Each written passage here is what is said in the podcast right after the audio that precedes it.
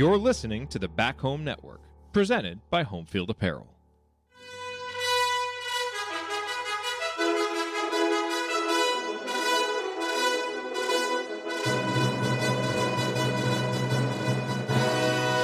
And welcome, Hoosier fans, to this week's edition of Assembly Call Radio, where each week we discuss the most important topics in the world of Indiana basketball. This is our 294th edition of Assembly Call Radio, and it is our 950th episode overall of the Assembly Call, recorded on the evening of June 8th, 2023. I am your host, Jared Morris.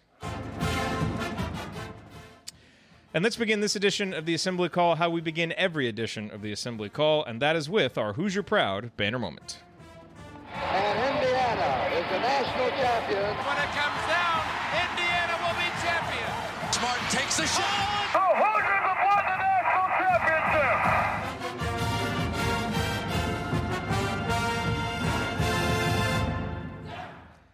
This week's banner moment occurred earlier today when four star class of 2024 guard Jaden Mustaf arrived in Bloomington for his official visit. Mustaf is a 6'4 combo guard who is ranked number 25 nationally by 24 7 and is the number three combo guard in his class. More on that in a second. Mustaf has good size and is a solid outside shooter, but where he really shines is using his handle, his change of direction, and his burst to get into the lane. In fact, more than 50% of his points came at the rim. And if that sounds like the kind of guard Indiana needs to get more of to compete at the highest levels of college basketball, well, it should, because the Hoosiers do. Which is why the banner moment isn't just about Mustaf's visit, but also the fact that the other two combo guards in the class of 2024 uh, who are ranked higher than Mustaf are also primary Indiana targets, and they have already taken an official visit or are planning to. Dylan Harper is the number two overall player in the class of 2024 by 24 7, and he's the number one guard. He's already taken, actually, he was just moved to number one earlier today uh, since I wrote this. So he's the number one overall player. He's already taken an Indiana official visit, and the Hoosiers seem to be right in the thick of his recruitment along with Duke and Rutgers. Boogie Fland is the number 12 overall prospect and number two guard. He has an Indiana official visit scheduled for later in June from the 13th through the 15th. In all, that's the top three combo guards in the class of 2024, all with legitimate Indiana interest and surely intrigued by playing the role that has Jalen Hood Schifino on the verge of being a lottery pick in this year's NBA draft. Now, offers are one thing, official visits are quite another, showing shared interest from both sides. Yet, as we know, even a string of high profile official visits guarantees nothing. All that matters is Indiana actually closing one of these guard recruits to help anchor its class of 2024 and step into the minutes that will be vacated by Xavier Johnson's departure. But as we've learned about recruiting, the first step is to put the visit numbers in your favor. Get enough official visits from high profile recruits, and you're eventually going to land your fair share of commitments, especially with the proven closing power of Mike Woodson. That's what Indiana has laid the groundwork for in the classes of 2024 and 2025. Obviously, we have to wait and see what the final class looks like. And it's possible Indiana whiffs on a bunch of its top targets and doesn't end up hitting the recruiting home run we're all hoping for. But the reason why I and many other IU fans are legitimately excited about the way Indiana's 2024 and 2025 hot boards are shaping up is that for the first time in a while, it feels like the numbers are actually in IU's favor when it comes to getting official visits from high level prospects. And that's a great spot to be in on June 8th as 2024 prospects start getting closer to decision time. All right, now let me introduce my co host this week. Coach is off, but my two original co hosts on the assembly call back here with me for this week's edition. First, he is the Elly De La Cruz of Girls Youth Sports Coaching in Cincinnati, the president emeritus of the Robert Johnson Fan Club, and a bracketologist who still towers over all other bracketologists like he's Kristaps Porzingis. The best of you sports coaching, you know that we. When it comes to analytic trends, you know he can spot 'em. For first class bracketology, if you want the top, you gotta go bottoms. If you want the top, you gotta go bottoms. If you want the top, you gotta All right. go bottoms. Andy, and by the way, Ryan, you do remember that that drop from uh, from long ago. It was like from the first couple years of the show. I don't. I need to see if I can go find it. That guy on the radio was like, and he's the I think it was like bracketologist who uh, yeah, I think looms it was over all like others. Like NPR. he's- yeah, Yeah. I didn't remember the Porzingis part. I remember that drop, but I I'll forgot find it. Por- the Porzingis part Yeah. had gone out of my mind. I'll find. We probably need to update people because that's a very old reference. There's a very old. I just thought when you said that without playing the because you used to play the drop of it as the intro, and I was like, boy, in the absence of that, I think uh, only longtime listeners, apparently of which we cannot count Ryan. among- no, yeah, no. and uh, you I know, had would- would completely not know that forgotten But anyway, that. yeah. No, if Ryan doesn't get that, then we're in trouble. I'll find Yeah. it. Andy, what is I your was bottoms here. line? You you were. What is your bottoms line on the last week in Indiana basketball? Uh, you know, really just all the uh, recruiting buzz starting to to creep up a bit. But you know, the most exciting thing for the upcoming season is that uh, everybody's on campus. They've put out some videos. No truth or rumor. That's where coach is right now. Is just watching the uh, the social media videos on loop, getting excited about that as he is wont to do. Uh, but uh, no, exciting to to see everybody getting together and uh, the team the team be there and uh, you know hope springs eternal at this point of the season and so excited to have the, the newcomers on campus got a lot of them this year to try to integrate into the team but uh, it seems like everybody's off to a good start cliff marshall's got them going people are already uh, asking questions about uh, how much they're doing in the free throws i think even Trayce managed to get one in on That was uh, hilarious. where are they shooting free throws? Uh, but I mean, you, you can't read one of those without somebody being like, "Hey, let's ease up on this. This is gonna, this happens, and then people can't shoot." So, you know, I mean, everything is as it should be in the IU basketball offseason. That's right. Bottoms looms over other bracketologists the way seven foot three Kristaps Porzingis looms over point guards. There it is. So I guess I forgot a few details too. That would probably be helpful. But yeah, we had a whole bunch of these. Here's one from Sam Vicini. It's not Joe Lunardi. It's not Jerry Palm. It is Andy Bottoms from over at Assembly Call. I've always appreciated the disdain with which he says the name Jerry Palm in uh, in this. It's not Joe Lunardi. It's not, Not Jerry, Jerry Palm. Palm. It is Andy Bottoms from over at Assembly Call. I think they worked together at CBS then too. Um, anyway, moving on here. Uh, also live with us, live from San Diego, ladies and gentlemen. If you didn't know, uh, he's a senior writer for the Big Lead. He's the president emeritus of the Tony Gwynn fan club. Uh, and he's a man who actually turned down overtures from Skip Bayless to replace Shannon Sharpe because, quote, the takes aren't hot enough for me. Uh, he is Ryan Phillips. Analyzing finding every wrinkle. He hasn't ever hosted, never lifted a finger. He's got all the. Well, let me quickly add just one thing about this. Dude just interrupted his own jingle. Ryan, what would you like to rant about this week? Uh, I was gonna go coach and just rant about the social media videos, but Andy kind of touched on that already. Uh, I, how about Gabe Cupps pushing iron, man? That kid uh, just throwing up. I forget how many bench press reps. I think it was was it 17? 18, I think. 18? Yeah. Uh, already, you know, came on campus ready to go. I think that was that was pretty awesome to see. But I mean, really not a whole lot to to go off of this week. It was kind of a slow week. I mean, you get the the you guys have already touched on the recruiting stuff, some some positive momentum there. Just have to close, and uh, we got finally got everybody on campus working out. Yep. That's about it. Okay. Um, well, here's what we have in store this week. We'll go through some Hoosier headlines. Got a few nice headlines uh, here late in the day, so we'll cover those, including a new game on the schedule. Uh, and then we're going to talk about Malik Reneau uh, in segment two. Look back at his freshman season, look ahead to what we can expect from him as a sophomore, and then we'll dive into the mailbag because we got a bunch of good questions. All of that coming this week on Assembly Call Radio. But first, let's talk about our presenting sponsor.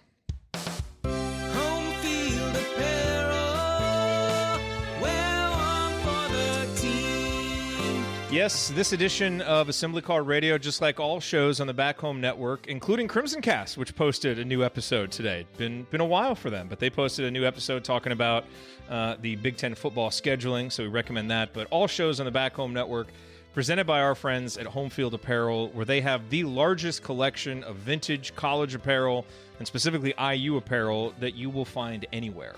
And what's great about Home Field Apparel is they just, you know, this is not a company that rests on their laurels. Every, seemingly every day, but certainly every week, they are coming out with new schools or they're doing brand refreshes of schools they already have or they're introducing some kind of new product. So there's always something there, which is why it's a great idea to get on their email list, to get on their text alerts, because not only do you get notified when new stuff is out that you're probably interested in, but they also send you discount codes and ways to save as well. So no matter who you're shopping for, whether it's for yourself or just someone else in your life who, you know, likes college sports or just likes, you know, shirts or hoodies or crew necks with cool designs, Home Field Apparel is the place to go. And when you do that, you're supporting an Indiana based business that came up through the Kelley School of Business. There's just so many reasons to go and support Home Field Apparel. You don't necessarily need to mortgage your house like Coach has done and like Galen does because they're constantly buying stuff. Uh, but you do want to go there, get all the stuff that you like, get ready for summer, start looking ahead to winter. They've got something for everybody. Go to homefieldapparel.com, use our promo code HOME, H O M E, to get 15% off your first order. That's promo code HOME for 15% off. Wear one for the team. Okay, guys, uh, let's go through some Hoosier headlines here, real quick. You know, talking about the NBA draft. Uh, there, Ryan, when is the NBA draft? Do you know off the top of your head? A couple weeks. I don't know the date off the top of the head. I'm But, so yeah. focused on the finals. I haven't even thought of anything else. Yeah, so it's a, a few weeks out. And tell me if you agree, but I mean, I'm seeing a lot of positive momentum for Jalen, especially, and also for Trayce since the combine. Um, June you know, 22nd, by the way. June 22nd. You know, Jalen had really started to fall in some of the mock drafts down into the late teens. I even saw a couple in the early 20s. And then since the combine, he's rocketed back up. I think ESPN had him going number nine to Utah. Um, you know, the Ringer had him up there. Sam Vecenie had him up. I think the the lowest I saw him was 15, which is one spot outside the lottery. Um, but he's really gone up. And Trayce seeing a lot more first round mocks for him. I saw a couple with him going to the Pacers at number 29. So, you know, got to wait and see what actually happens in the draft, but good momentum. And if you're Indiana and Jalen Hood becomes a lottery pick and Trayce Jackson Davis gets picked in the first round, that would just be an incredible outcome and just add to the story that Coach Woodson and the assistant coaches are able to tell. So we'll continue to track that. Um, but without any real big events between now and the draft, you know, some of this stuff is going to start to solidify. And everything I've seen, Ryan, has been really positive for Indiana's two draftable players. Have you seen anything else? Yeah, it looks to be that way, and and individual workouts are going to help that a lot too. I think the combine, I think the NBA guys put a little stock in the combine. It's not the NFL combine as far as putting stock into it, you know, uh, because in the NFL there's so many more players, draftable players, that you really are looking at the numbers because you can't get all of them in for personal workouts. There's just too many guys. Um, your first round pick, maybe your second round targets will come for visits. Other than that, you're just hoping who will fall. With the NBA, you can work out everybody who's pretty much in the top 100 if you want, and they they work them out in groups too.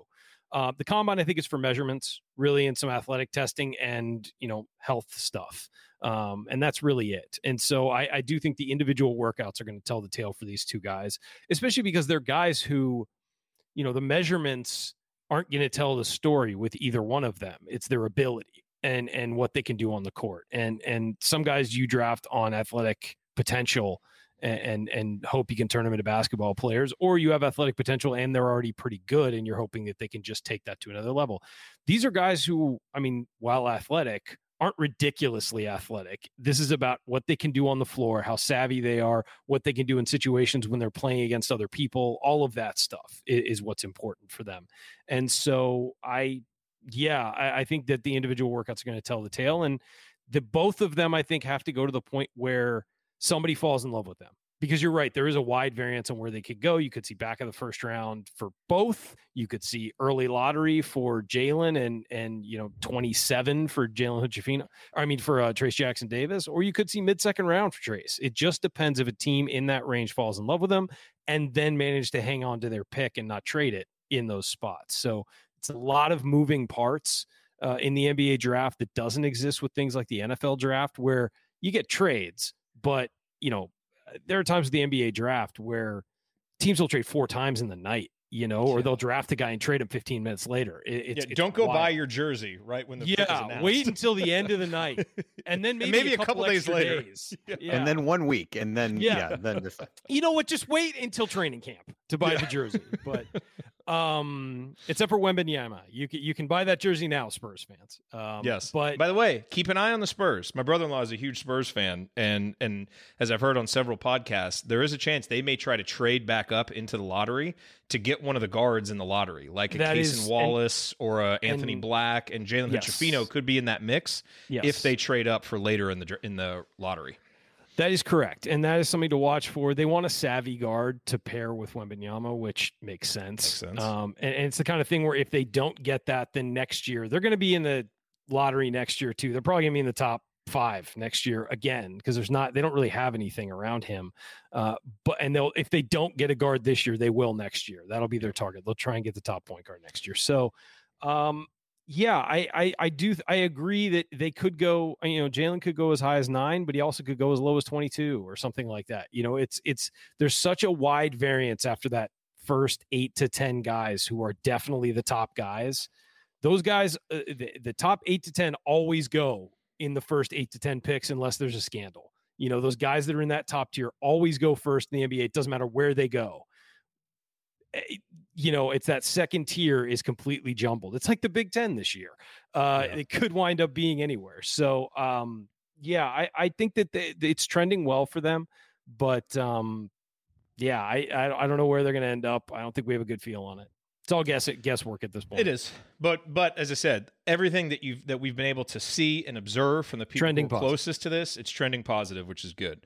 Uh, something else turning positive, Andy, is the schedule for next season, which I think we're all pretty pleased with how it is shaping up. Uh, we got a new announcement today. I think Rocco Miller had this first that Indiana will play Kennesaw State again. December 29th, which is very close to when we played them last year. Now, Kennesaw State was pretty good last year. I think KenPom, they were 130th. I know their coach was, you know, in talks to potentially get a bigger job. I don't think he did. I think, think- he's still there. I think he went to South Florida. I want to say. Oh, did he really? Oh, okay. Yeah, I think Well, so. I take that back then. Or Abdur Rahim. So, what uh, do you know anything about Kennesaw State for next year? I assume they're not going to be as good as they were this year. Yeah, I mean, I, I would tend to assume not. I, I don't really know. I mean, they, by all accounts, should have beaten Xavier in the first round of the tournament uh, last year as well. But yeah, I'm, I feel like he ended up going to uh, USF, but I'm not 100% sure on that. So um, I think probably a different story if he's it, it- certainly a different story if he's not there. And I think a lot of correct. times, you Yep, know, when he did. those teams, uh, you know, gel that way, you've also had some guys that were in that program for a while. So I'm not sure what kind of roster turnover they have, but um, but certainly a game that even when you looked at the beginning of last year, it turned out to be a lot better. I think it ended up being a quad three game, I want to say, which nobody would have really even considered before. Not that those move the needle a great deal, but uh, decent game that a lot of people, um, you know, I always look at that time of the calendar because that's uh, oftentimes when I can get to Bloomington, quite honestly, because it's between the holidays and uh, people aren't there. So it might be a good opportunity for people to be able to uh, to go and see the Hoosiers during that run. And and just real quick to go back to what you were talking about with Jalen and, and Trayce, I think the the good thing about IU, it obviously depends how it plays out, as you guys said, but you know, each of those guys, it's it's kind of two different stories that IU can tell to recruits in terms of ways that they were able to to help guys. One was a, you know, one and done who, you know, there's there's development to a certain extent, but the the other part of that is really just putting him in a position to showcase what he does well. And then with Trayce, it's the the um, you know, look at where he was kind of thought of a couple years ago and how he's been able to uh, through both his own work certainly, but also the work of the staff and uh, what they were able to do, kind of elevate his his stock quite a bit. Um, so not not only just great to be able to get guys uh, drafted and have your program talked about on, on draft night, but I think the the th- those two being different stories uh, is another way that it could potentially help IU. Absolutely. Uh, the other interesting note that came down this afternoon uh, is about some rule changes that the NCAA is going to institute for this season. Did you guys get a chance to see these at all? Know it just came down a few hours I ago. I read about the block charge one, although it doesn't sound dramatically different than what it is today. And I don't know what, but I did not read about whatever else there would have been. Yeah, uh, the other ones they're not huge. The block charge one is the headliner, uh, and you're right, Andy. It's not a dramatic change, but I do think it is a meaningful one, uh, which is, and I'm quoting from the release here. Under the new rule, a defender will have to be in position to draw a charge at the time an offensive player plants a foot to go airborne to attempt a field goal. If the defender arrives after the offensive player plants a foot to launch toward the basket, officials would be instructed to call a block when contact occurs between the two players. A secondary defender still would have to be outside the restricted area arc to legally draw a charge. So it's not going to dramatically increase it, but it does mean that there will be fewer charge calls. And essentially, the change is before the player just had to go airborne first. Now, once that plant foot and he's basically showing physically his intention to go up in the air, that's now kind of when you know when that starts when the defender would have to be planted. So it'll just reduce some of the uh, some of the charge calls you know that happen on those kind of bang bang plays when guys are you know going up to make a play. Personally, I think it's great. Obviously, we need to see it you know be enforced, but I think it is a step in the right direction uh, for a rule that just college basketball seems to really struggle with. Um, so step in the right direction. It's not everything I would do, but I think it's a pretty good change. Ryan, your thoughts on the move? Officials are still going to screw it up. Well, Um, sure. Until they make a, uh, you're right. This is a small change. I get what they're trying to do here. They're trying to prevent the slide over, which has been happening even outside of the going airborne rule. Um, they're trying to give a little bit more time there um, to help the officials make the call. Essentially, it's less about the gameplay and more about the officials. Plus, people get injured. I mean, you already leave your, you know, it, it, it, that's the big thing with the block charge that really, really bothers me is that it's a collision at full speed on a basketball court, and you're incentivizing the defender to create that collision. Essentially, you could say, well, the offensive player plows into him. If you're stepping in solely to get in front of someone and block their path and not defend them, you don't deserve to be rewarded for that because you're not playing defense. I know Indiana's benefited from that from guys like Jordan Hulls and Will Sheehey and others throughout the years stepping in, taking charges and taking control, eh, taking advantage of somebody who's out of control. Well, guess what? Half the players on a basketball court at all times are out of control. They're running full speed while trying to keep control of a bouncing ball.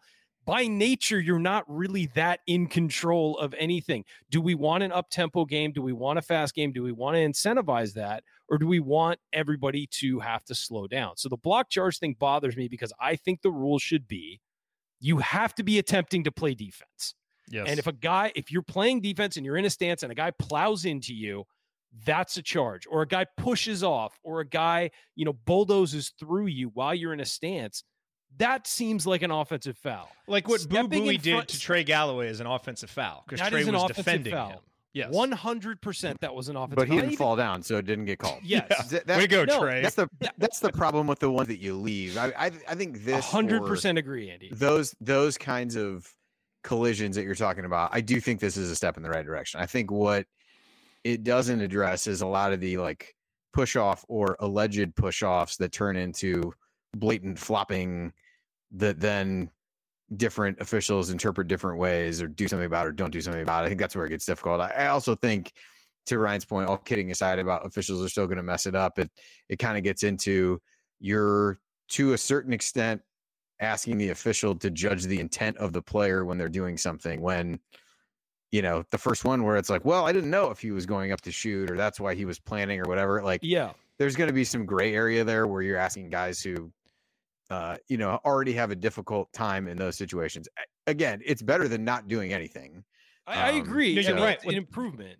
the reason I like it, Andy, you're right. There is still going to be gray area. What I think this rule is going to do is that it's going to make it so that when there's doubt, the benefit of the doubt is going to go to the offensive Yes. player more often. And it expands it's the just going to make it easier. Yes.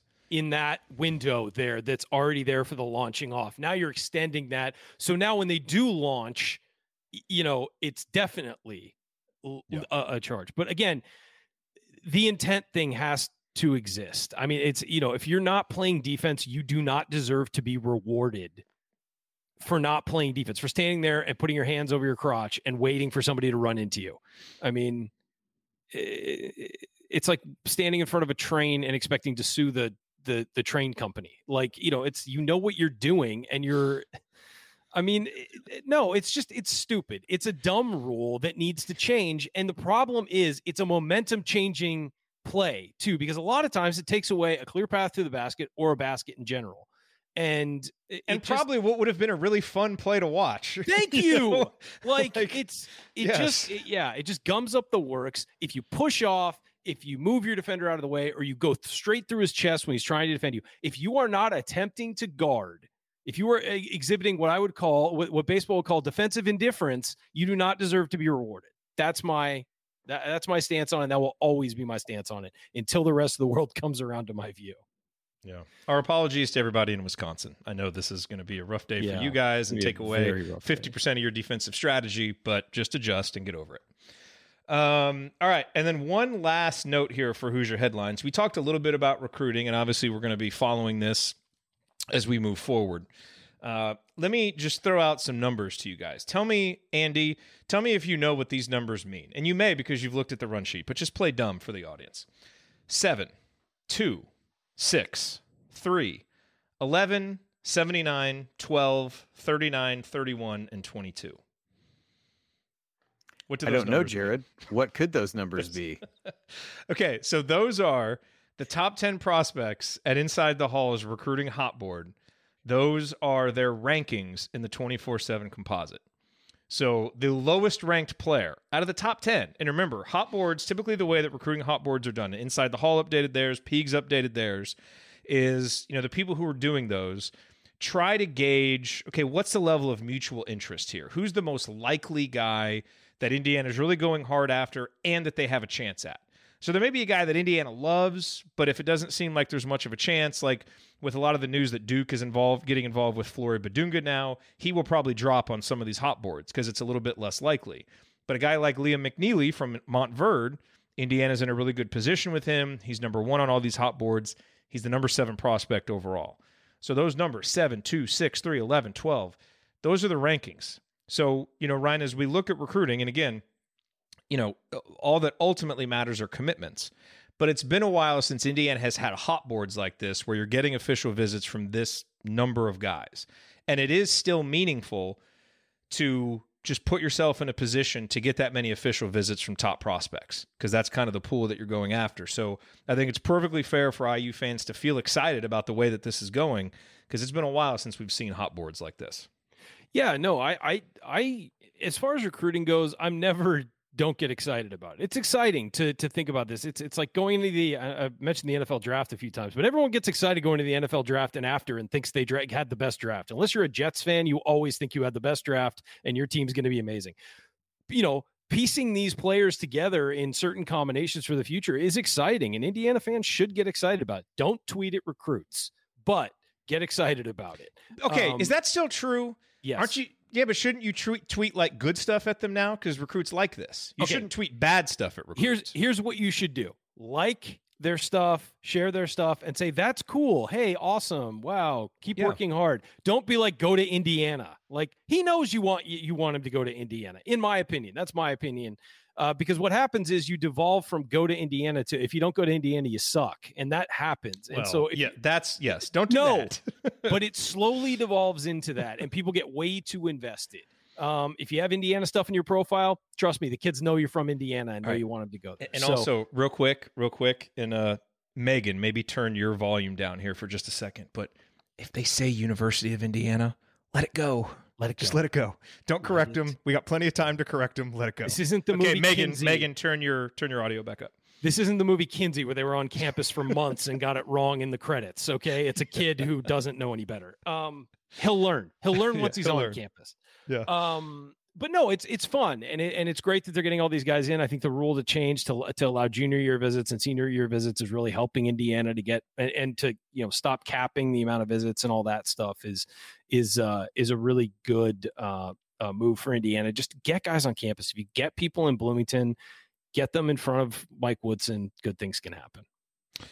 Last question on this, Andy. Uh, if you could lock in a commitment from one guy on that list right now, who would you pick to be the first domino to boy, I- fall? we're, we're giving you the the option here.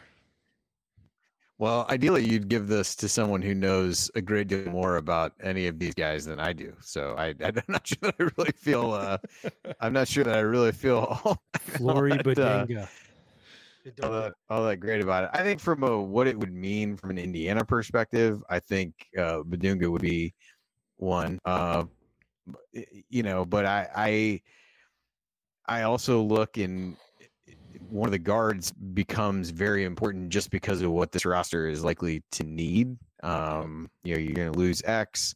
Uh, now, who knows what what big guys you may lose, but um, I, I do think maybe one of the guards would be uh, important in that regard, just from a, a purely basketball perspective. From a bigger than basketball perspective, I think it's Bidunga, but I think maybe getting one of the you know one of those top top guards would do a lot for what the the product on the court would would look like as opposed to just kind of the perception within the state. But again, I I am hesitant to give a name because I really have not watched. I've seen Bidunga play a couple times, but I, otherwise I haven't really seen a whole lot of anything from anybody else. So don't, uh, you know, don't don't necessarily feel like I should be granted such power in in this scenario.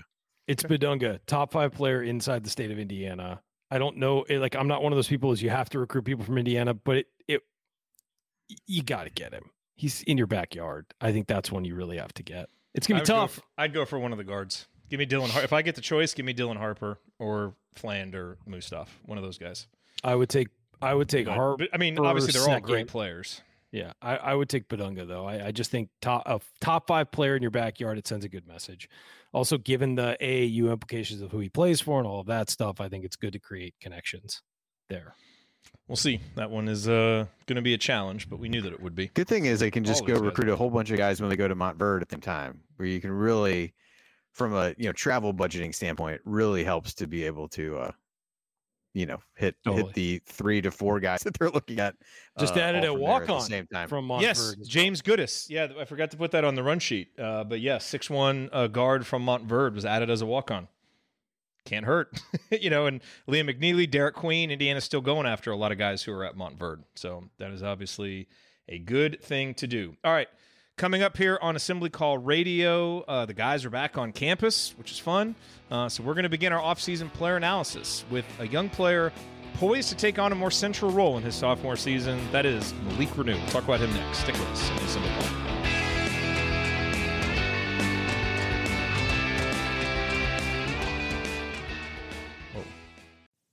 Okay, it's time to commit. 2024 is the year for prioritizing yourself. Begin your new smile journey with Byte, and you could start seeing results in just two to three weeks.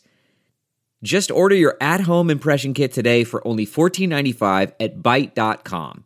Byte clear liners are doctor directed and delivered to your door. Treatment costs thousands less than braces, plus, they offer financing options, accept eligible insurance, and you could pay with your HSA, FSA. Get 80% off your impression kit when you use code WONDERY at Byte.com. That's B-Y-T-E dot com. Start your confidence journey today with Byte. There are some things that are too good to keep a secret. Like how your Amex Platinum card helps you have the perfect trip. I'd like to check into the Centurion Lounge. Or how it seems like you always get those hard to snag tables. Ooh, yum. And how you get the most out of select can't miss events. With access to the Centurion Lounge, Resy Priority Notified, and Amex card member benefits at select events, you'll have to share. That's the powerful backing of American Express. Terms apply. Learn more at americanexpress.com slash with Amex. All right, Andy, you were still a little bit choppy there at the end. A little Um, bit. It got those worse. of you, those of you listening, is Andy's audio okay? It's like right on the border of. I think it. I think it's okay, but we'll just keep an eye on it. All right, sounds good. Um. All right, so we'll hop in here. Talk a I'm gonna about grab some Malik. grab some water. Do it. Go ahead. You can start. Do it. Yeah, I will. Um. Okay. Here we go.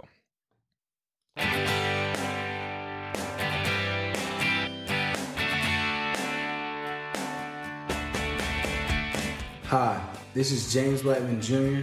I never miss an open three, and I never miss an episode of the Assembly Call. Join Jerod, Andy, Ryan, and Coach after every IU basketball game. Go Hoosiers!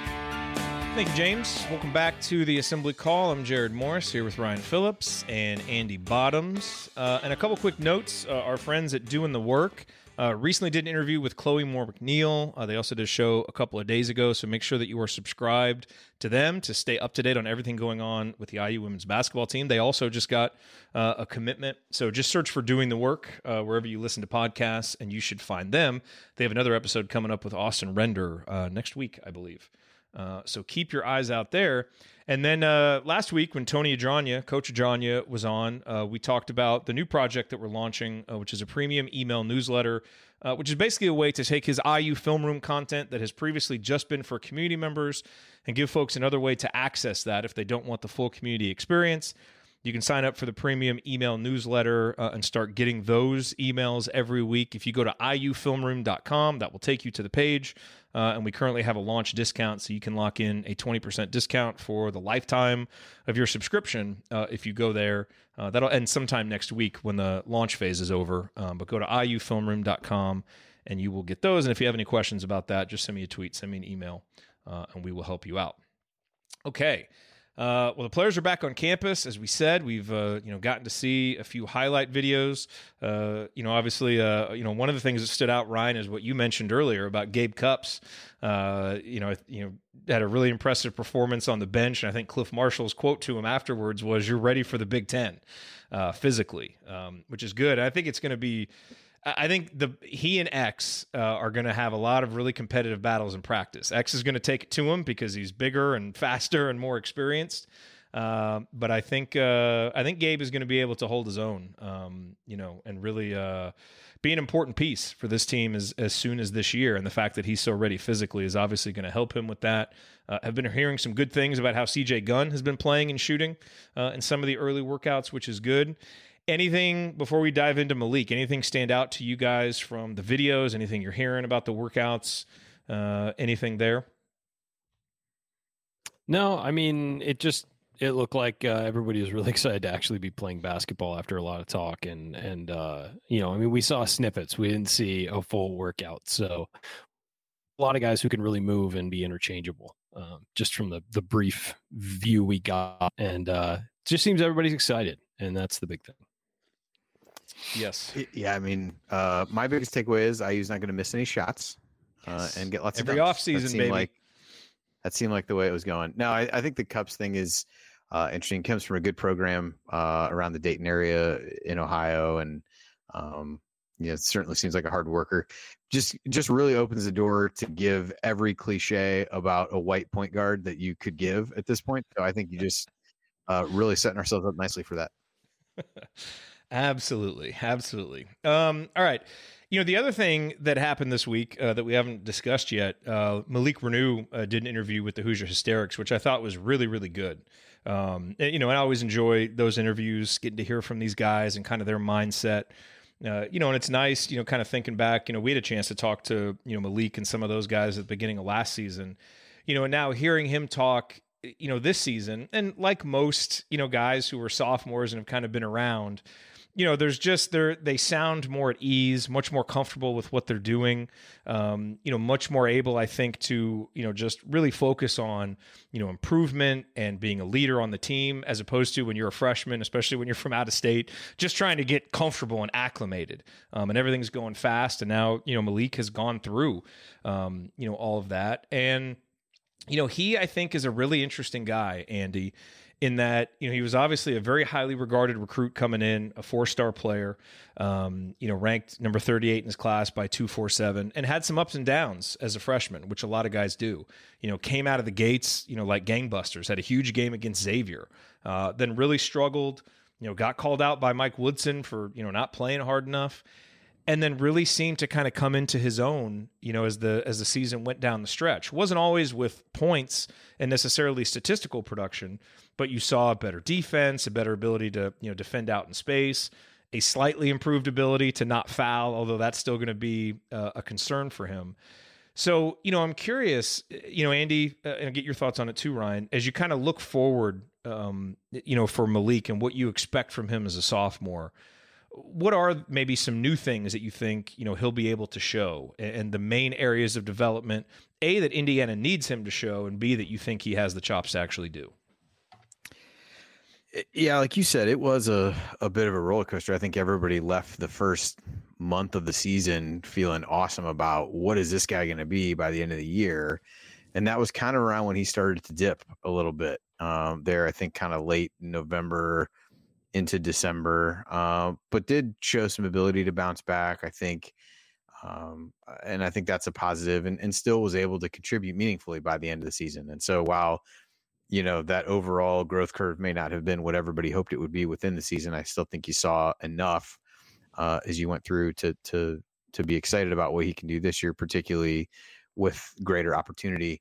Yeah, I, I think the couple things you look at. One is the fouling. Um, you know, it, every lineup that anybody's making, and you guys talked about this a lot last week, is penciling him into the actually putting in pen him in the starting lineup, right? Yes. And it, that's great to be there, but you got to be able to keep, stay on the floor. And there were just times he he struggled to do that. And I think that's where another offseason in the program and some of the other conditioning work and things like that put him in a better position to not make, you know, silly fouls that are just born out of, um, you know, whether it's fatigue or, um, you know, being overpowered physically or or the speed to, you know, get over in front of somebody and, and some of those things. So I think it feels like that should naturally help. It, it didn't necessarily seem like he was reaching in and doing those things a lot. It was just a lot of times being out of position, or you could kind of tell he's going to get a foul here just based on how he was he was playing certain situations. And I think the other one is he showed a little bit of inability to uh, to step outside, maybe put the ball on the floor, hit a couple jump shots over the course of the season. Can he expand that part of his game, and can he? I feel like a lot of times when he wanted to put the ball on the floor, he was really overthinking. So sometimes that would lead to traveling. Sometimes that would lead to, well, I'm kind of shot faking, but I'm putting the ball on the floor at the same time, and I, you know, would would kind of lead himself into turnovers uh, at times in that. But I do think he's got some ability to be a bit more versatile in that way. Um, and like I said, showed some ability to step out and knock down some shots. I think that's what you'll see from him more. You know, did most of his damage back to the basket uh, or on on putbacks. But I do think his offensive game can be a little bit more uh, expanded than that. Um, you know, not necessarily out to the three point line, um, but being able to do some you know face up jump shots here and there. Yeah, and you know, in the interview with the Hysterics, he talked about how he's been working a lot, you know, with the guards and the wings to work on those perimeter skills. And I think Ryan, you know, as you look forward to next season, we've talked a lot since Mackenzie Mgbako committed about the talent of the Mgbako Reneau Ware trio is undeniable. I mean, it's one of the most talented three, four, fives Indiana's ever had based on recruiting rankings. But they're, you know, it's going to be interesting to see how it fits and I think you know the fit part there is especially with Mgbako, who I think some people think maybe he profiles a little better as a four early in his career.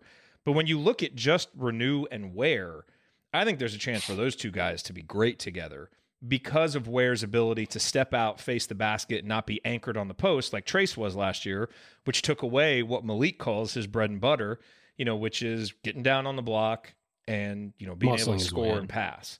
And so the two of them together have a chance, I think, to really be a dynamic combination. Um, what are you? Uh, I've got some in- numbers here that I want to talk about in a second, but what are you kind of looking for and expecting from Malik as a sophomore? Look, I, I think he's going to be able to step out on the floor and make some shots. I mean, I'm expe- not expecting a 35% three point shooter, but I think that he's going to be more versatile than what Trayce was uh, from that perspective. He's not going to be the driver that Trayce was because he's just not going to have the quickness. Um, It's a lot of it's going to depend on his body. What does he do this offseason to get into shape? Um, because I think that I don't think he was out of shape last year. I just think there's a better way he could be molded. I don't think he was in peak physical condition. And that's the same as most kids coming out of high school. I think he was carrying a little bit of extra weight um, that he just never got into useful basketball weight. And that's, again, not abnormal. Um, but if you look at Mgbako and you look at where those guys are built and they're, you know, built in the right ways for basketball. And, and they need, both need to add weight, but they're already built like basketball players where Reneau was, was built a little bit bulkier. And so I think That's, part of the reason why the recruiting rankings were what they were, honestly. Exactly. And and that's the thing is if he can mold that and become a more athletic version of himself, which I think there's an, a better athlete in there, then you've got the ability to step out on the floor and more importantly, guard on the floor and pick and roll, which is going to be crucial to how much he plays. And because you're going to have to switch in, in Mike Woodson's system, you're going to be switching on to guards. I don't have a pro. I don't think Ware or Mgbako are going to have a problem doing that. I question how well Reneau is going to be able to do that next year. Um, and it's and again because we haven't seen what he's going to look like, you know. But if it's the same guy, you're going to have issues.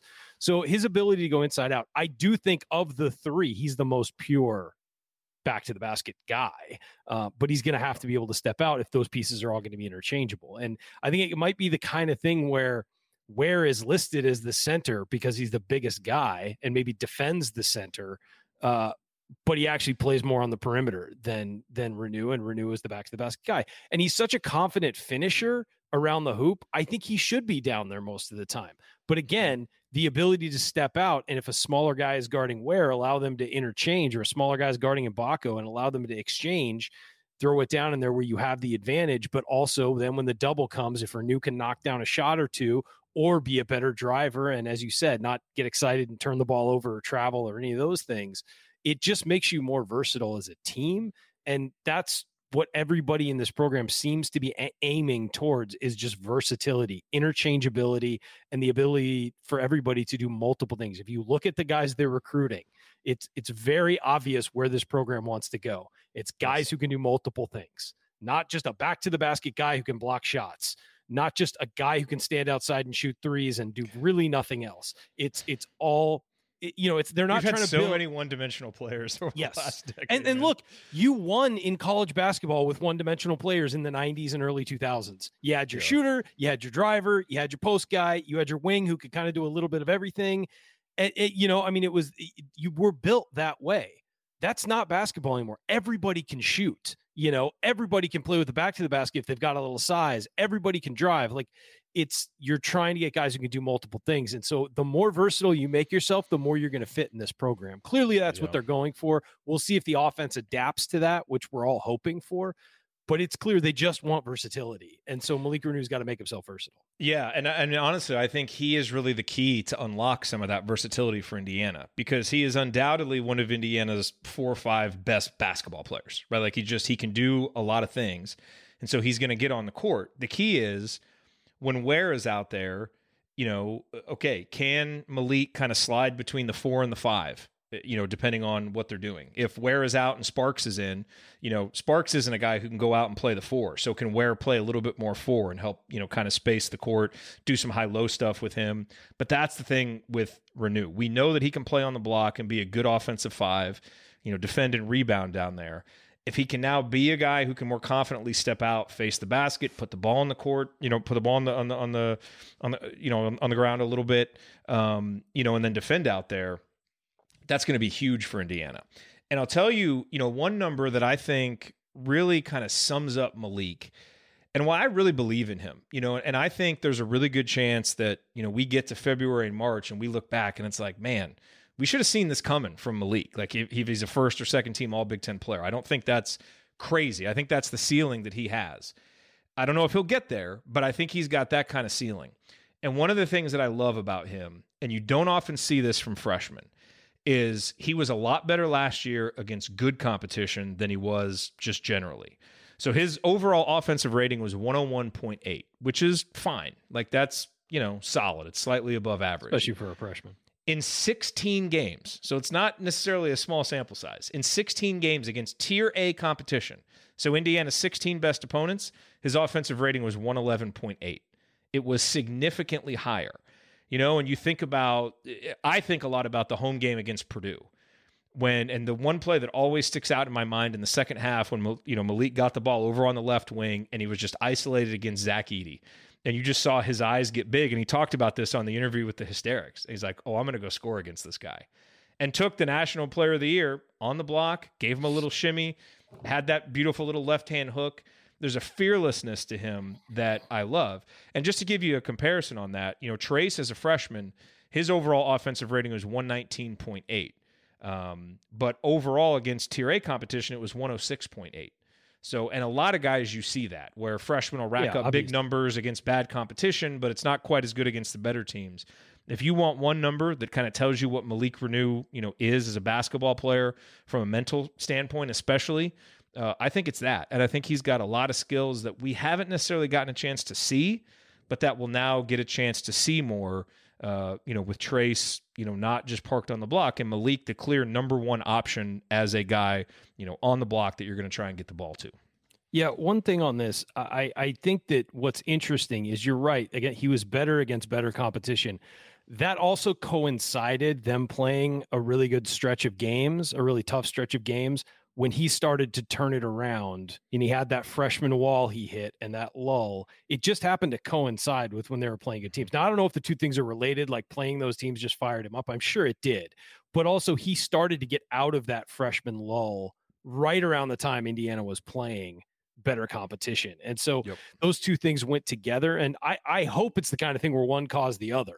Um, but it could also be that just he got past his freshman wall at that point. But I, you're right. That play against Edey was amazing. Uh, the, he he is fearless. He's absolutely fearless. And the stretch where he was not playing well, you could tell he was overthinking and and and fearful that he was going to make a mistake. And then when once he got past that, he was outstanding in limited minutes, of course, because he was TJD's backup, but he was outstanding. He's also really coachable. I think that's the other thing you like about him is he really seemed to respond to Mike Woodson being hard on him and calling him out. comments. Yeah. And, you know, in this day and age, how many guys rank that highly who have the ups and downs that he did and get called out by their coach in public stick around for another season, especially when they're far away from home? I mean, Malik, there are a lot of check boxes. Like if you were going to, you know, talk about who, you know, is kind of a, a decent candidate to transfer, there are actually a lot of check boxes that you could have put next to Malik's name. It's like, ah, yeah, I could see it. And it, he didn't even waver. He didn't put his name in the portal. He didn't even think about it. You know, definitely sounds like he loves Indiana, loves the coaching staff. Uh, and so I think when you have that kind of buy in, I mean, clearly the two leaders of this team are going to be X and Malik, and then also Trey. But, you know, they're the two go to guys and the guys who have been around. And when you have the kind of buy in that you have from those guys, that's going to help the young guys, you know, kind of come around, um, which is which is excellent. Andy, a couple other numbers uh, that I thought were interesting. You, talk about the shooting. Uh, Malik shot 71.4% from the free throw line as a freshman. That's not great, um, but for a guy of his size, it's pretty good. Uh, and it's the kind of number that suggests, you know, hey, there's a chance here that this could be, you know, could become a guy who can step out and shoot. And he does have a nice soft touch, uh, and that helps. Um, and the uh so you've got that from the free throw shooting perspective. And then you know his rebounding was outstanding. 11.4% in terms of offensive rebounding 20% in terms of defensive rebounding. Both of those numbers were higher against tier a competition than they were against others. Uh, and i think whereas rebounding was a real challenge last year i think it's going to be a strength for the team this year. Um, you know and so those numbers i think are good. The one number that i would like to see go up you know, we talked about the fouls committed the turnover rate of 23.2%, I'm not that concerned about that. He's a freshman big. That tends to happen. I think that number will come down as he just gets more confident and comfortable. But his free throw rate was only 39.4 in conference play. Free throw rate basically, you know, kind of shows how often are you getting to the free throw line. That's a low number. It's actually lower than both Race Thompson, and you would expect it to be lower than Trayce, but it was lower than Race. Part of that could just be being a freshman and not getting some of the calls, and maybe he'll get some of those. But ideally, you would like that number to be up in the high 40s or low 50s for a guy of his size, especially a good free throw shooter, because it'll make him more efficient. So as you look at some of the numbers, you know, I think the you know the rebounding, uh, you know, the free throw shooting, that stuff to build on, and I think free throw rate especially um, for him to kind of take that next step into being you know a, a truly uh, you know really efficient post guy. That's a number that you'll want to see go up, and I think there's reasons to believe it can uh, as he you know, just gets older and hopefully gets more respect. Yeah, I think a lot of that ties back to you know kind of some of the comments we made earlier, and, and and in terms of how he scores. I mean, so much of what he did in the post was back to the basket hook shots. You're you're rarely going to get, unless a guy walks up under you when you're taking that shot. You're probably not going to draw a ton of fouls that way. Versus, you know, Trayce is getting fouled going to the basket on on you know rolls and and going on the move, where he's able to do that. So if he's able to put the ball on the floor a little bit more, maybe showcase some different things in the post where he's going up a little bit stronger instead of of relying on that hook shot, I think you give yourself a chance to do that. If he's going to go out and try to score in the post the way they scored in the post last year, I think it's probably tough for that number to come up dramatically. Um, I think a more varied offensive game would almost naturally lead to to more of that. But I agree with you. I mean, shot it well. Um, only had yeah, somewhat limited attempts overall, but even in Big Ten play was like 77, 78%, I think, um, from the free throw line when I just look. So he's definitely a guy you'd like to get to the line, does have the nice soft touch, and that, you know, shows up really well on that hook shot. But I, I think um, if he can show some different moves, get defenders off balance a little bit differently, then I think that opens the door for him to to draw a few more fouls and, and do things like that. The other thing, Ryan, to watch, I think, especially early in the season, is how does Malik operate out of the pick and roll? He didn't play a ton in it last year because typically Indiana wanted it to be, you know, Jalen and Trayce running the pick and roll. Indiana's going to run a lot of that this year with X because he's so good at it. You would think that Kel'el Ware would be the top option because of his ability to pop. Like he just gives you, uh, you know, another dimension in the pick and roll that Indiana hasn't had. But Malik is going to get his opportunities. And so I think that's going to be interesting to watch. How comfortable is he? Is he able to pop? Is he able to catch and move on those pocket passes as fluidly as Trayce did? You know, those are just some things that we haven't seen from him. But I think, you know, and they may not be things that come until he's a junior or a senior, but to the extent that they can next year, that'll obviously help the offense a ton because he should have some opportunities, especially when he's on the court without Kel'el uh, to, you know, to be the guy who's there in the pick and roll with X. Yeah, that's that's huge. I mean, I, I, just feel like the college game is going so heavily towards pick and roll right now, which is basically the default offense in the NBA. Um, and and I think that Indiana is going to run a ton of it. Indiana is going to defend a ton of it. And so, yeah, his versatility, his ability to move his feet, uh, roll to the, the, quickness with which he can roll to the basket, the quickness with which he can pop, uh, the ability to pop and maybe make a shot or two and at least be a threat there, um, is going to be huge. And and you know, Trayce Jackson Davis couldn't pop and he could move to the free throw line. That was about it. And from the free throw line, he was going to drive as opposed to have a back, uh, you know, a, a, a face up dunk. And you him. still couldn't stop him. Still couldn't stop. I mean, that's what's remarkable. I, feel like him, his his senior season is going to age like fine wine, man. I feel yeah. like we're going to be we're going to be like I don't think we'll be able to fully appreciate it until we get more fully removed. I mean, so so few dimensions in his game, and you could not stop it. Could not stop. It was incredible. I mean, yeah. And uh, but yeah, so I'll say I, I just think yeah, it's it's going to be a lot of athleticism, a lot of footwork. He had great footwork as a post player, and we noticed yes. that in high school. He had excellent footwork. Now he's got to get that down on the perimeter, rolling to the basket, because he will have to be used in that way. Yep. All right. So final question here, Andy. Give me what are your expectations for Malik?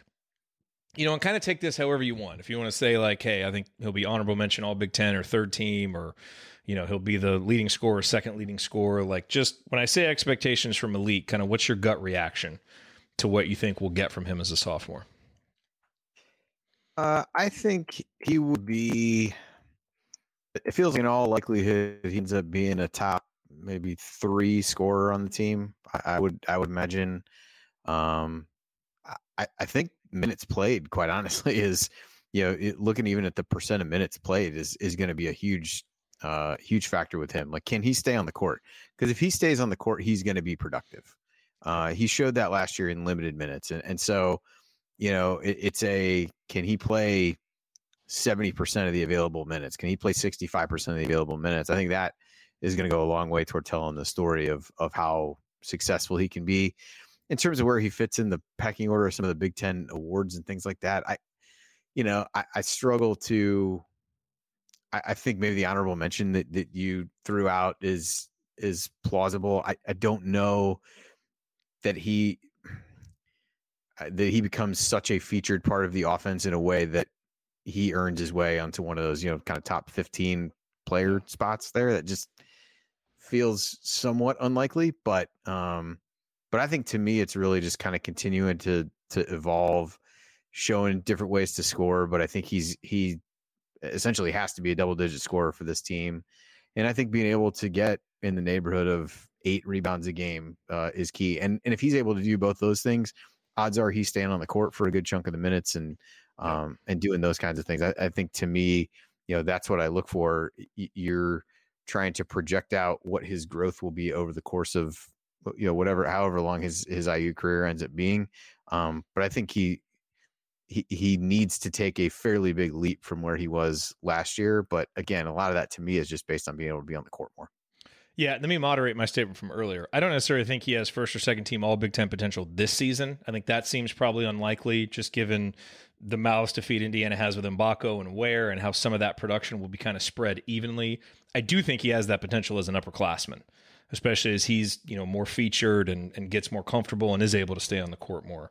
Um, but you know it's going to be interesting to see what kind of leap um, he can make as a sophomore. Ryan, what are your expectations for Malik's sophomore season? Yeah, top three in points. I think uh, between six and eight rebounds a game would make would make sense uh, given his ability there. Um, but yeah, I, it's hard to project because we don't know. We really don't know how all these pieces are going to fit together at all and what form they're going to take. It's not like projecting yeah. Trayce going into his senior season, you know, where you knew what his role was and knew what he was going to be. We're talking about a guy who was a bench player who played sparingly, had plenty of talent, but essentially played sparingly, and we're expecting to figure out what he's going to be. I, I don't think Malik knows what he's going to be yet, and I think it's going to take a lot of workout time and all this. But I think we're going to see a lot more three pointers from him uh, next year. I think that's a big thing. And and you know, if it's if it's 40, that's a lot more. Um, so yeah, I, I I just think that's going to be the case. I think we're going to see a more versatile guy, and I think he'll be in the top three uh, scores on the team. And I do think he'll be the lead post guy, the lead yeah. back to the basket more post guy. How much would you pay to see a rebounding drill in practice between Malik and Peyton Sparks? I think that would be incredible. Price of admission to a game. Yeah. Guys. yeah. Oh man, that would be great. Um, yeah, look, I think Malik is is that's another factor, though. Uh, you know, that's another factor is how much is he going to play with guy, you know, a guy like Peyton Sparks being able to eat some minutes, and you know, other guys, these other guys coming in, like you said, they're going to be mouths to feed. And and I'm not saying Peyton Sparks is going to take his spot. I'm saying just, you know, if you can keep him fresh, if you can keep uh, Malik fresh by playing him 25 minutes a game instead of 33, you know, are you going to do that? I mean, Sparks has shown he can play at the college level. Not, he's not a starter in the Big Ten, but Sparks he can. is going to make an impact, man. Don't sleep. I think so Sparks. too. I think so too.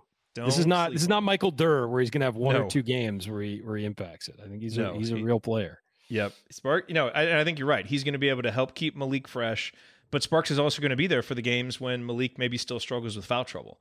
Yeah. Don't, you don't go from 6.8 fouls per 40 minutes and just immediately clean that up the next season unless you're Zach Edey and refs just start, you know, start swallowing their whistle or the defense just basically puts you in a place where you're never touching anybody, which is kind of how Purdue defended last year. So, you know, most guys, it's kind of a gradual thing. And so it's big for Malik, but if he can do it, he'll stay on the court. If he stays on the court with the opportunities he should get, I think it's fair to be pretty bullish about what he can do uh, as a sophomore because a recruit in his spot, you kind of want the production that you got as a freshman. He had some big games, had some ups and downs, but you know whatever it was, uh, you know for his final production was solid. And then you expect those guys to make a leap in their second season, uh, and so I think that's what we're expecting from Malik. And now we'll see what it looks like once uh, once the season starts. All right. Coming up on Assembly Call Radio, it is mailbag time. Uh, we got a few good questions. We will get to those next, so stick with us here on the Assembly Call, and we'll do that.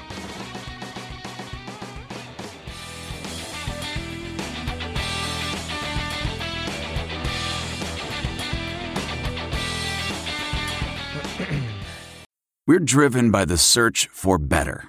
But when it comes to hiring, the best way to search for a candidate isn't to search at all. Don't search, match with Indeed.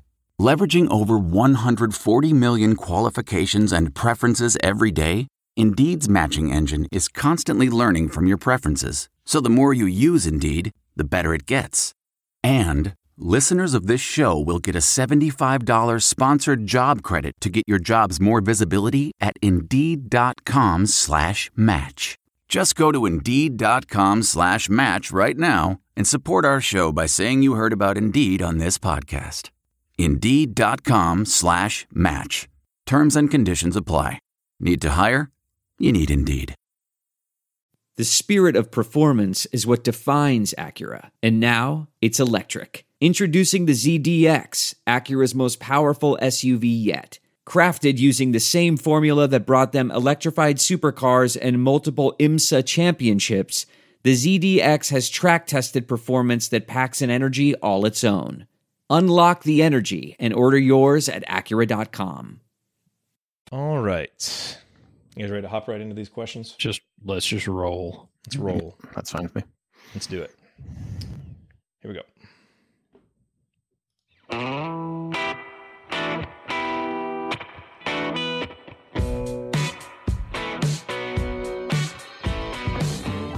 Hey, it's Romeo Langford. What's the only thing better than hitting a game winner to beat Wisconsin?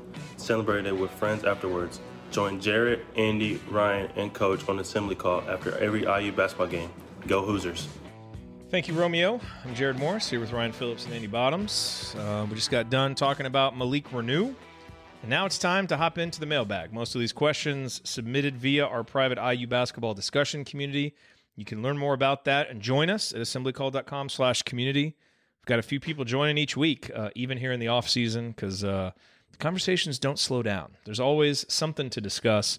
So join us there, assemblycall.com slash community. All right, guys, let's hop into the questions. Uh, as you might imagine, there were several questions that were essentially of the same flavor. Uh, JD, Jim Tom Hoosier, others. What is Indiana going to do with the final scholarship? Uh, we talked about Mongolian Mike from Dayton on last week's episode. He's going in another direction. Uh, Antonio Reeves from Kentucky. People have speculated about him potentially trying to be a grad transfer. You hear a lot about Michigan and Memphis and some other schools, and I'm sure Indiana will try. Uh, Joey Hart is a guy that did an official visit. A lot of the signs are pointing to Kentucky, although it does seem like Indiana might have a chance there. Um, you know, if if uh, Kentucky doesn't pursue real hard. So those are some of the names we've heard. None of those irons seem very hot. Uh, and so right now, Ryan, it you know seems like they're rolling you know into workouts with 12 scholarships. I think they'll pounce on opportunities when they come, but there is, I guess, the way I would frame it is there's nothing out there right now that I'm particularly holding my breath for. Yeah, I I mean, there's nothing imminent. I would say, unless there's some secret back stuff. channel stuff happening. Yeah, stuff going on. So I, I would say, as of now, expect to roll with this roster unless someone else shakes loose um, and decides to do a grad transfer. Because I don't think they can. The they can't enter the portal. Any the undergrads can't enter the portal. No, anymore. It's guys who closed. already Yeah, entered. only- There's still some guys who, It's who only- entered that haven't committed, but It- Yeah, guys who are in there and grad transfers is it. Yeah, and grad transfers can go at any time. So, um, yeah, I, I, yeah, I would expect to. We're gonna go as, uh, as as as we are right now, and see what happens moving forward. Yeah, I mean, to me, it feels at this point, if for no other reason than we're into June right now, you know, it, it becomes a little bit. Not that you can't get guys on campus this late, but you've already started your off-season program. You've started some of these other things. I think it'd have to be really compelling, and by really compelling, I mean a knockdown shooter um, for for something really to happen. I, I think. Um, I, yeah, I, I would say it feels right now more likely than not that they don't fill it. Um, but uh, you know, certainly keeping their options open, as you said. But I think it's a uh, to me, it's the shooting is the specific skill set of what you would really look for because that's what you're at least at this point unsure of of what you have. And I think you're also looking ahead to the you know the upcoming classes as we talked about earlier, and you know wanting to to make sure one that you've got scholarships available for those guys, but two, in, some ways that you don't do something that may block one of those guys from coming just on a whim that you went out and said, "Oh, I've got this. Let's just throw the scholarship at this guy." Um, n- not necessarily saying that would happen, but I think you are having to be conscious of those kinds of decisions and what that might look like to some of the guys that you're trying to to recruit um, and things like that. And and I think you would want to be able to give those guys playing time. They're all, as you said, the rankings of those guys are are toward the top. So you would want to be able not put yourself in a position where you've got this log jam at different positions. So I think they're in a spot to be selective, and it seems like that's what they're doing, and we'll go from there. Yeah, I mean, a guy like Antonio Reeves would make some sense because he's produced at a high level, and you could see, you know, kind of putting him in at shooting guard. Joey Hart doesn't make a ton of sense to me. I mean, he was a 40 plus percent, you know, three point shooter in high school, but, you know, we know a lot of guys struggle with that transition, and you've already got CJ Gunn that you're hoping can bounce back and be that shooter. So uh, if it's a, like a clear impact guy, fine. If not, it's not the worst thing in college basketball these days to have an open scholarship, to be able to pounce on opportunities. And Andy, like you said, to be able to set yourself up, you know, to not have any extenuating circumstances blocking anybody in 2024 and 25. So I agree. I tend to think they'll enter the season with 12 unless just an incredible opportunity comes comes about. Uh, from Phil, video of Peyton Sparks killing the bench press uh, with the number three all time repetitions was not surprising. Gabe Cupps doing 18 reps of 185 pounds was. Have we overlooked Gabe's impact this year because he committed to our ball club so long ago? What do you think, Ryan? No, I mean, I think we've kind of expected that he'll be the secondary ball handler um, as far as shooting and things like that. Uh, we don't know what he's going to look like because you never know what freshmen are going to look like. So I think being cautiously optimistic on his ability to come in and be the secondary ball handler and maybe build his way into taking X's job next year uh, is, you know, I think that's positive. I don't I don't think we've we've been negative on his potential impact. He's gonna have to and, and they have not brought in another ball handler, so he's gonna have to do it. Because God love Trey Galloway. He did it some this past season. That's not what he's there for. You know, I mean he can do it in a pinch, but that's not his strength. You want him as Um, a secondary. Yes. ball you want him as the, the outlet option for the point guard. You don't want him as the guy who's forced to bring it up. So uh, and it's nothing against Like last year when Jalen would get two fouls and you just have to white knuckle it for five minutes with Trey Yes. and Tamar. Exactly. the ball handlers, and that's Yeah. not what they do, you know. No. And you just hope that when TJD got a rebound, he took it up. just go, no, just go, Trey. Just just just go, Trayce. Just go. Um no, I uh so I don't think we've been downplaying it. It's just how much do you rely on a on a freshman who's I, did he finish top 100? I mean, he was at the back end of the top 100, I think. Depending on where you looked, I think. I Yeah. think he was anywhere So between he- 90 and 110. Yeah, so around 100 top 100 recruit. I mean, how often do those guys come in and make a huge huge huge game-changing impact? It's rare. It's not, not that it doesn't happen. It's just rare. And so it's like where Finney was as a recruit. yeah, and so what you do and I th- I think Cupps is going to be better than Finney, but what Maybe not right away. Finney was great his first eight games Yeah. and then struggled, but yeah. But what I would say about him is that I think what you're banking on there is a guy to come in and be a really good freshman. And and he knows how to play the game. We know Gabe Cupps knows how to play the game. Yeah, he had a big bench press, but he's also kind of slight. He's going to have to be stronger. And and and that's a great sign, but he's going to have to build some strength because Michigan State is going to manhandle him. You know, is going to, you know, guys like that are going to be physical with him. You saw what happened to Purdue's freshman guards when people started being physical with them. Purdue started losing games because you push those guys around, you bump them off screens, you do things like that, it makes them uncomfortable. So that that's the the peril of relying so much on a freshman. And so I think that's why we've talked about his impact being he's a freshman who's going to come in and handle the ball, maybe make some shots, whatever. But expecting him to be a superstar right away is a fall. Well, no. And you're not expecting him to be Braden Smith either because you have No. Xavier Johnson. Like, I think I put this question out in the community like, how many minutes do you think Gabe will play? And my, because we talked about this last week, my answer is right around 25%. Like, he's going to play because he's going to back up X, you know, and there's good, there will be times probably where he plays with X when they want, you know, two ball handlers out there on the court. So I think anywhere between 20 and 30%, somewhere in there, um, is where he'll play. And that's really good for a freshman. That's where you want a freshman to be because you're not relying on him for the bulk of the minutes, but you know, you know he can step in in a pinch and and be solid. Um, yeah, that, right. that Oh, feels. yeah, I mean, yeah, mi- mi- minutes wise, I mean that feels about right. If you, if you think about how Woodson is tended to sub, he's going to ride the starters for a little while. Then he's going to have to take X out at some point, kind of the middle of each half, and you give Cupps, you know, five, six, seven minutes in the middle, bring X back in again, assuming no foul trouble and things like that, and, and give him a chance to do it. I, I think he's going to do. Uh, a lot of things that, that IU fans will get excited about. Watched him play a little bit in high school. Um, and so I think he's got a really good foundation fundamentally and as a as a leader uh, and those things. And I think the fact that he's starting maybe further down the development curve from a strength perspective than other freshmen might be sets him up better.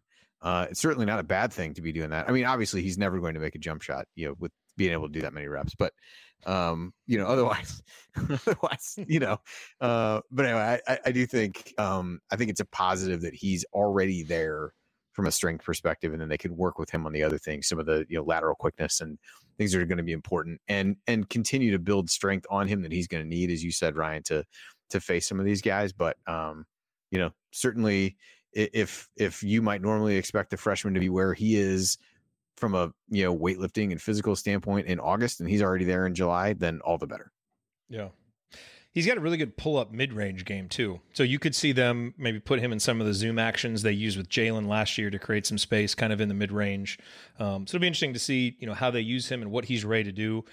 I would definitely temper my expectations as a scorer. I don't think he's going to score a ton, um, but I think he'll be a guy who can, you know, defend adequately and just get the, the ball where it needs to go uh, with all the talent that'll be around him when he's in the lineup. So very excited about Gabe, certainly for the long term, uh, just to bring stability to the backcourt, um, but also for what he can do this year. All right, let's rapid fire a few final questions here.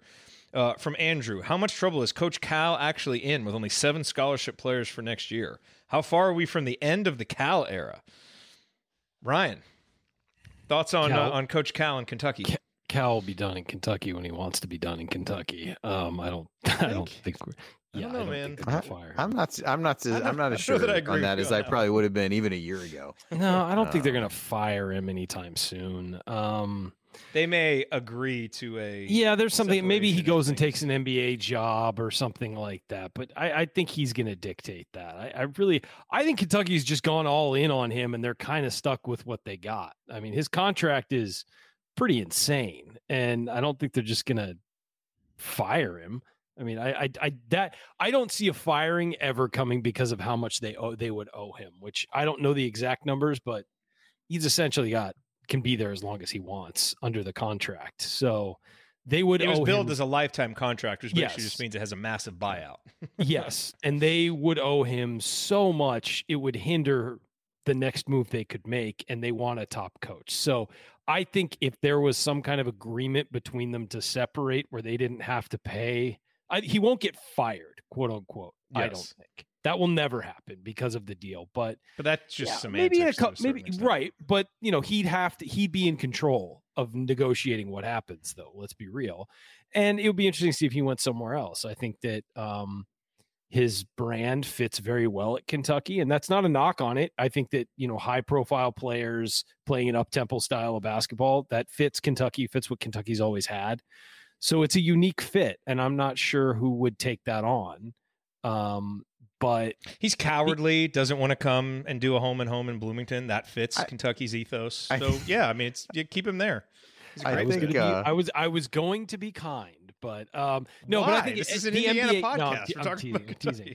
Uh, no, I. Uh, I'm- it was a joke, Jerod. Um, no, I would. Uh, I hate those guys as much as anybody. Uh, but I I could see him, you know, giving NBA another shot somewhere, you know, like Charlotte or or something like that. You know, that has some younger players that he's good with. You know, he's obviously been good with with molding. So, um, that's just throwing that out as an example. I, you know, any team with a lot of young players, I think he'd be pretty, he- he'd be desirable for instead of you know grabbing an assistant from somewhere else. But again, he's got it's going to be when he wants to leave. I mean, eh, he's going to control when he leaves. They they will not fire him straight uh, outright. I, I think based on those words, they probably won't fire him. But I do think people, uh, from a fan's perspective, Oh, they're getting Uh, tired. are are souring on him in a Mhm. pretty rapid way. And I think it was an acquired taste initially, just because so used to you know getting used to the whole one and done aspect. And I think people got used to that and could live with it when they were winning at a high level and things like that. But that really has ceased as he's struggled to to figure out roster building in modern college basketball. And And, he the pendulum it swings started so far the other way where he's got, you know, this year their class is great, and then literally that's all they have. Oh, Um, and and they have no and so- juniors then and seniors on the roster. but then they That's went some transfer routes, and then I think locked themselves into having to play some of those guys, and that led to uh, led to some challenges. And and it's funny, I think it was the CBS podcast. I, I it might have been a different one that, that I listened to, but was talking a lot about man with all the money related to basketball at Kentucky in the NIL era. Who would have thought that you wouldn't be able to keep, you know, players who are not shoe-ins to be drafted high uh, in the NBA draft, and and I think that you know certainly played out a couple times this year. I think if that becomes a pattern, then it says something a little greater about the overall state of where things sit. It's a football school. Challenges of being a coach at a football school. So sorry, John. Uh, all right, over to Jared. You know, really, this should be a question for Coach Tonsoni because he knows the answer to this. But the question is, why are so many national media hyping up Illinois? I know they got players back, but does older always mean better, especially since the team had struggles all of last year? I feel like Wisconsin or Maryland should be getting more attention than Illinois. Coach's answer would, of course, would be would be about the sublime coaching uh, of Illinois. Um, look, Illinois does have a lot of talent. Terrence Shannon and Coleman Hawkins are back. Those are two proven guys who have done stuff in the Big Ten. And so, in an age when there's so much flux, when you see two guys of that caliber back, along with Dain Dainja, who I think, you know, obviously has some matchup problems, but is still a pretty talented player. Like Illinois' got some guys. The question is, it you know, it's the question they didn't answer last year. Is what kind of guard play did they get? You know, is Dra Gibbs long Longhorn Lawhorn? Um, you know, is he ready to step in right away? Who do they have to be that lead guard?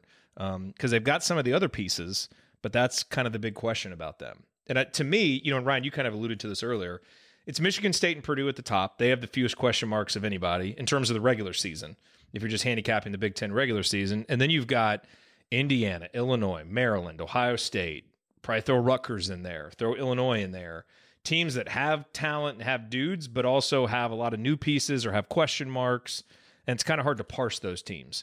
So where do you fall on Illinois? Like I don't buy them as a top 25 team where a lot of people have them. I would not trade rosters because I think the presence of X, you know, helps stabilize us at a really important position. So I agree with the premise of this question. I think Indiana should be higher than Illinois, but what are you what are your thoughts on Illinois and are you buying some of the preseason hype? It seems to be an annual thing with them.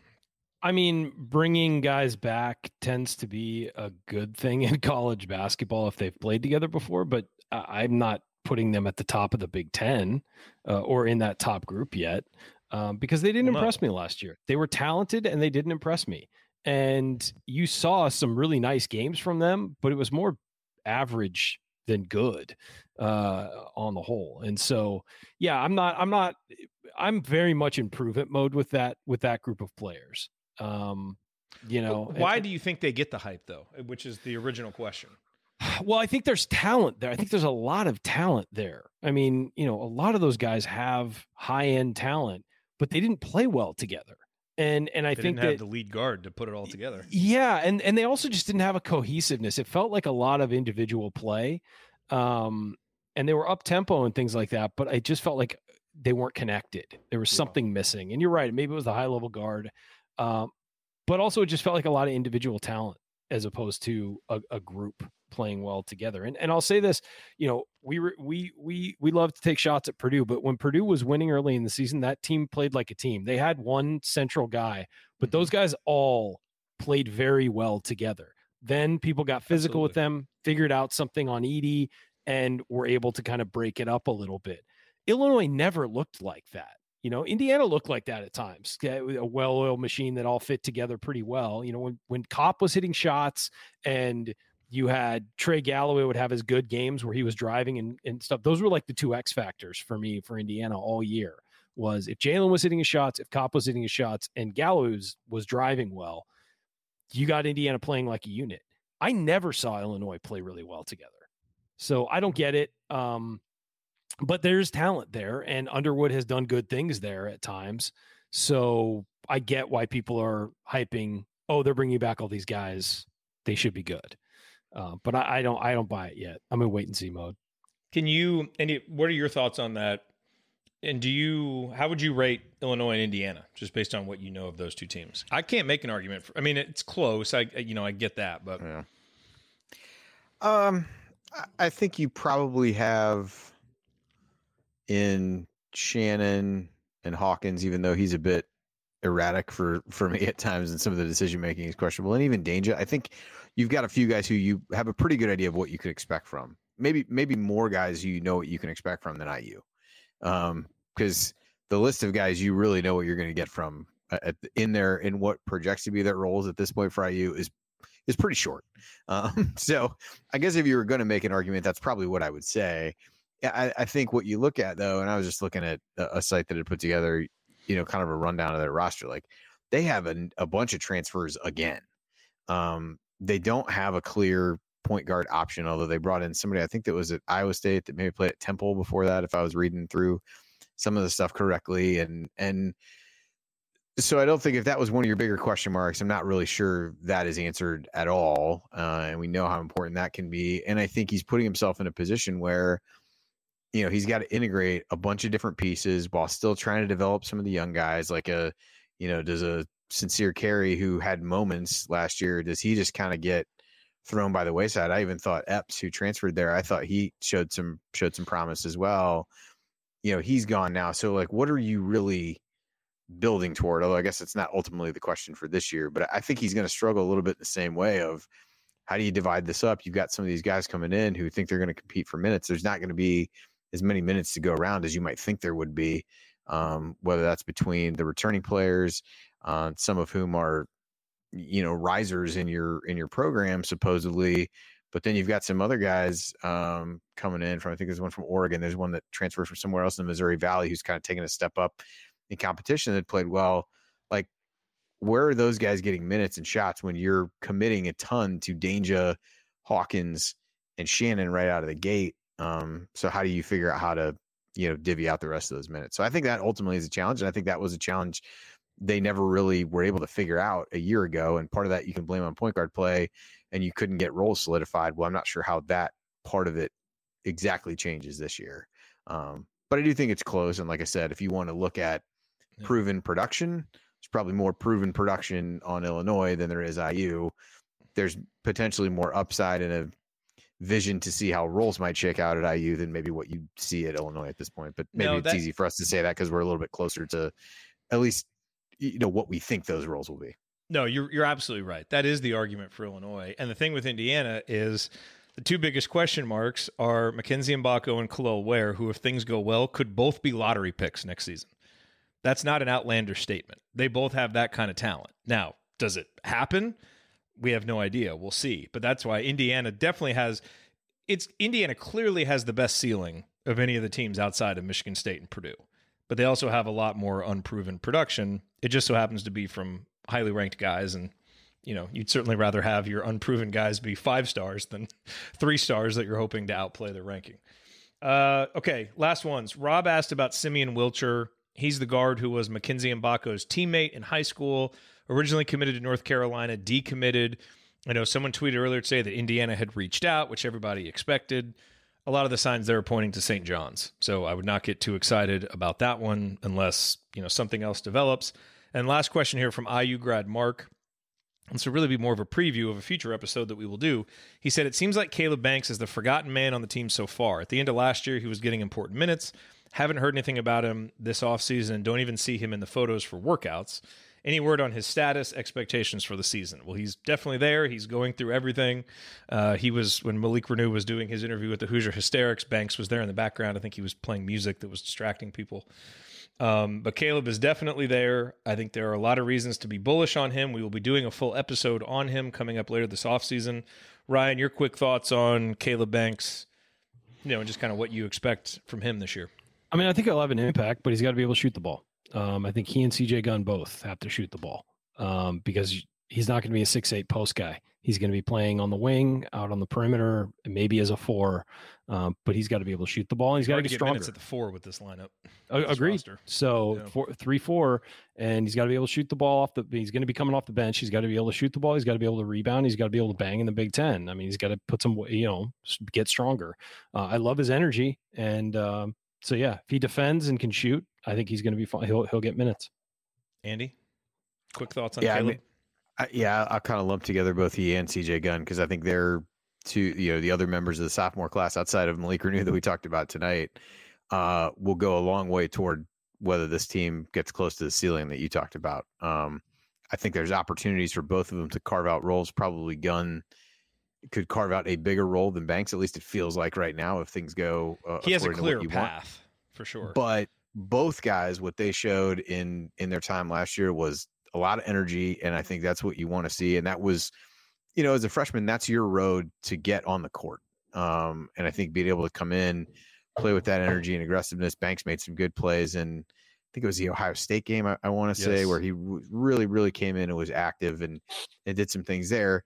Just you know, but most of his scoring was in those kinds of like scramble situations or rebounds or different things like that. Can he find a, a way to be a part of the actual you know flow of the offense as opposed to what was there before? But uh you know a lot of tools to really like from an athleticism standpoint. So um i I think both those guys are exciting and and boy if you're an iu fan that that hopes for good things this season the the trio of sophomores uh is is going to be a huge huge huge factor in that and shooting uh, with Banks and Gunn is, as, as Ryan said, really the the key to unlocking things from from their standpoint. Huge. Malik, CJ, and Caleb Banks are the foundation for this program moving forward, along with you know Trey Galloway, who we should get at least one more year out of. So those guys need to develop. They can carve out big roles for this season, but obviously we need to you know want to see them develop, um, you know, to see what they can be as upperclassmen. But yeah, all those guys are important for this year too. All right. Thank you for all the questions. Thank you for to everybody who's here live. That's going to do it for us on this week's edition of the Assembly Call. If you want to see us do the show live, join us at assemblycall.com on Thursday nights for the live broadcast of our Assembly Call radio recording. Thank you, as always, to Bob Thompson for producing our music. Thanks to John Ringer of Rig Design for designing our logos.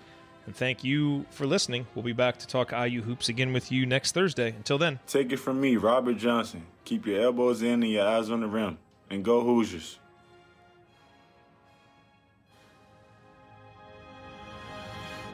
All right, I got to get out of here, folks. Thank you. San Diego chicken. Thank you. Thanks for coming out. You know how to book flights and hotels. All you're missing is a tool to plan the travel experiences you'll have once you arrive. That's why you need Viator. Book guided tours, activities, excursions, and more in one place to make your trip truly unforgettable. Viator has over 300,000 travel experiences to choose from. Everything from simple tours to extreme adventures and all the niche, interesting stuff in between. So you can plan something that everyone you're traveling with will enjoy. Real traveler reviews give the inside scoop from people who've already been on the experiences you're considering. So you can plan with confidence. Free cancellation helps you plan for the unexpected. And 24 7 customer support means you can travel worry free. Download the Viator app now and use code Viator10 for 10% off your first booking in the app. Find travel experiences for you. Do more with Viator.